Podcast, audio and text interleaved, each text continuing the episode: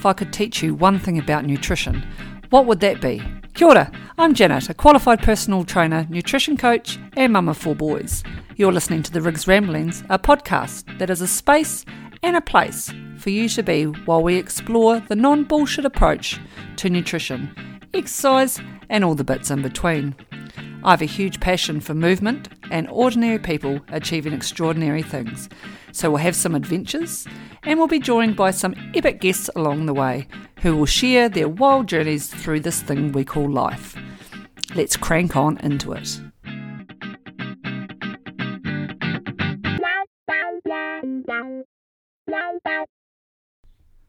Kia ora, Janet here, and you're listening to another episode of the Rigs Ramblings podcast. This is episode number 22, and today we're going to, excuse me, today we're going to talk about our time poor attitude and can we fix it. A little bit timely, I guess. I did send out an email a few weeks ago when this um, episode drops about our time poor attitude and what it can sort of really mean. Um, you know, there's lots and lots of uh, reasons people give me for not putting their health in the place that they want it to be. Uh, and generally, most times, especially if they are mums or busy working, it comes down to time. Hey, I get it. Time. It's of the essence. Cliche. Uh, it's not endless. Well, it is endless, I guess, but it's what we do with it that counts. And Lord knows, I know what it's like to not have all of the time in the world. And like my email said pre- earlier on, excuse me again, that sometimes we can deflect ourselves to deflect, is that the right word? Uh, and find ourselves doing everything else except what it is we've set out to do. Uh, like when I was a little bit overwhelmed with the coast one year, I found myself sanding the bathroom ceiling and repainting it. Yes, it needed done. Yes, it was bothering me, but it had blown itself out of proportion, and I did that instead of focusing on the things that I needed to focus on.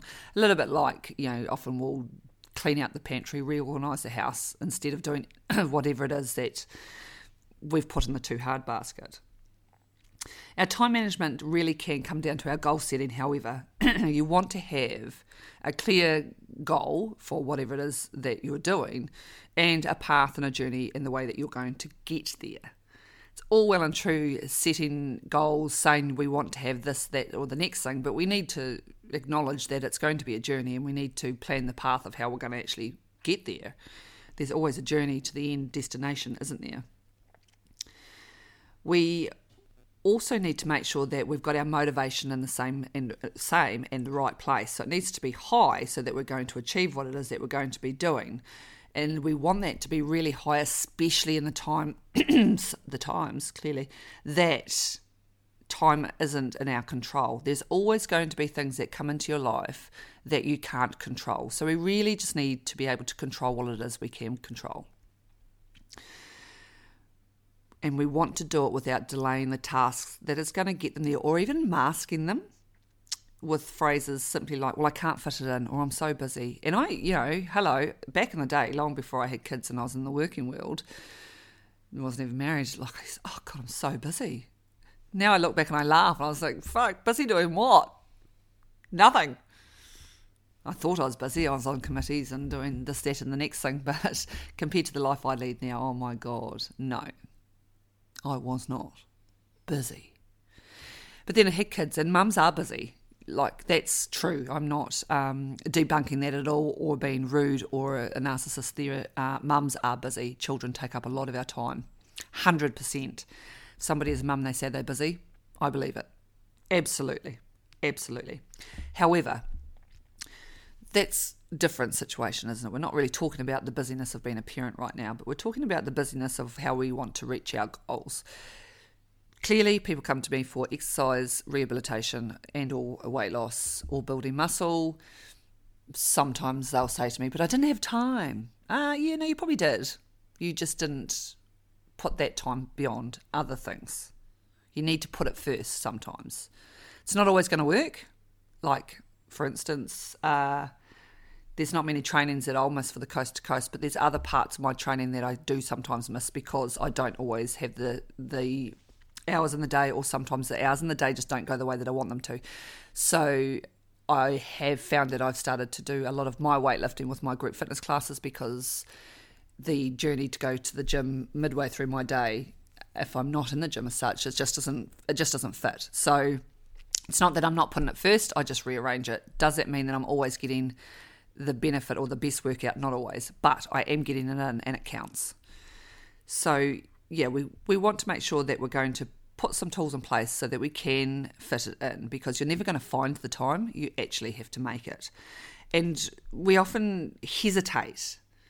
And we don't really want to be full of hesitations because it comes down to, and it is referred to actually as bad motivation management. They're some fancy words, aren't they? Because at the end of the day, we don't hesitate to do the things that we really want to do. We only really hesitate at the things that we don't really want to do. So, how can we improve this? Well, we need to plan our time well. You're like, oh, no shit, Sherlock.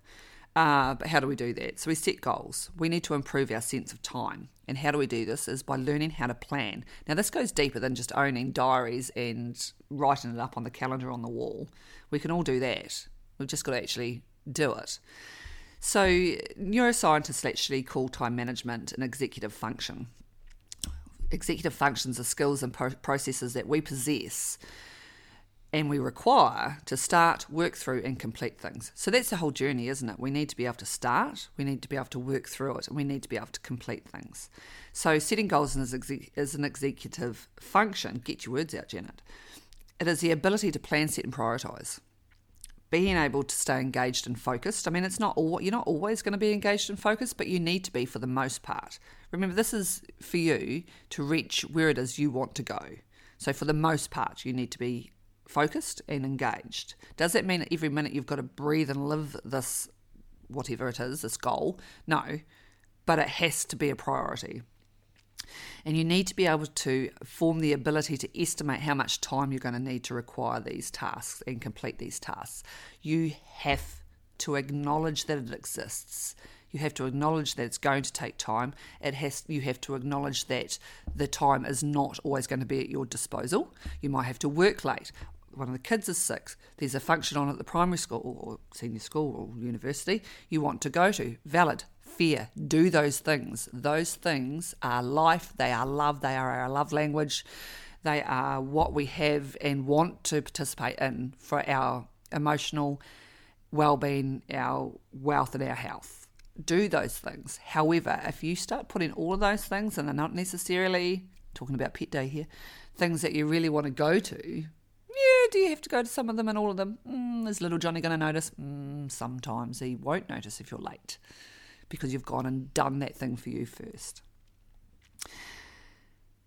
Like most things, managing our time is about yeah, prioritizing, it's organizing, it's building new habits. How do we build new habits? We build new habits by doing the doing, doing the doing over and over and over and over and over again those daunting tasks, the things that you have to force yourself to do in the beginning, become seamless. They become uh, easy for you to achieve because you have consistently put in the work so that they are now a part of your life.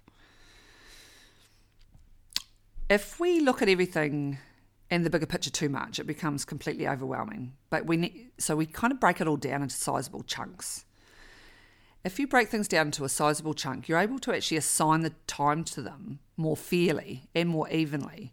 And this will actually allow you to keep the important tasks at the top of your list, the time frame for them at the top of your list, and will help you to sustain them. So, yeah, you want to make the most of your planning so that you stay on task and you get to the end. So, whatever goal it is you have that is going to require your time, there must always be an end. So you're going to reach that goal, aren't you?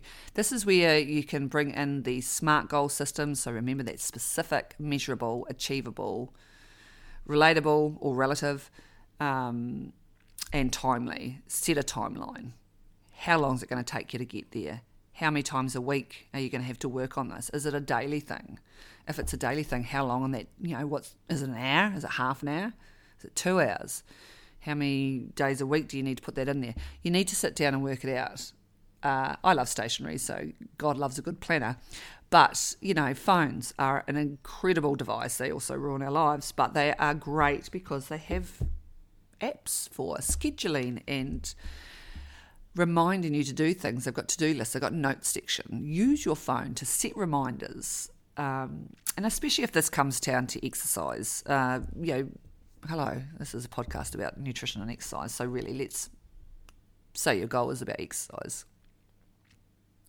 You really do want it to be a priority. And I know that not everybody in this world actually wants to exercise, not everybody enjoys it.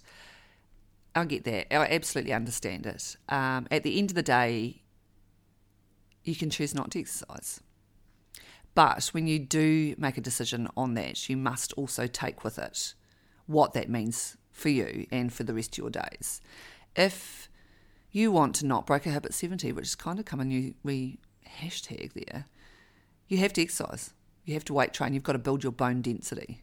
If you want to manage your blood pressure, you need to exercise and eat well. If you fa- if your family history is of heart disease, you need to exercise. Not going to even really dive down into the C for cancer or see you next Tuesday, uh, because that is full of nuance. There's largely a lot of research that says you know should you have a lifestyle of great nutrition and, and exercise, you will minimise it. But to be fair, I think cancer is a little bit more targeted, and as in it targets you, you've got no choice. Um, but there's lots of things we can do to minimise our risk. Um, you know, not smoking, reducing our consumption of alcohol, exercise. How many times should you exercise? Five to seven days a week. Boom. At least three to five days in the gym lifting heavy weights. I had a new client the other day ask me, What does lifting heavy weights truly mean to her? What does it mean to me? And I said, Wow, lifting heavy weights is relative and it's personal. She could lift heavier weights than me. Does that mean that I'm not lifting heavy weights? Not at all. Uh, it's relative to you. So you lift heavy weights for you, weights that you find achievable for a start, but hard. And whatever that looks like for you you will always have a little bit of struggle through our exercises and exercising, uh, but that struggle will get easier over time and you will get better at it. Um, yeah, so this uh, little wee short podcast on time management is now going to come to an end. Why? Because I'm running out of time. No, just kidding. It's my son's birthday and he is waking up, and I'm going to go and bask in the glory of him opening his parcels. So think about your time. Where are you spending it? How can you better manage it? Are you actually so busy you have no time? Be honest with yourself. Are you? Hmm, let's think about that for a wee while. So, short and sharp to the point. This uh, podcast is not even going to hit 15 minutes, so that is timely. There we go, we're hitting all those things.